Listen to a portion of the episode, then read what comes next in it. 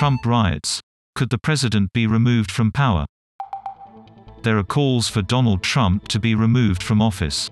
How likely is it? And could he pardon himself?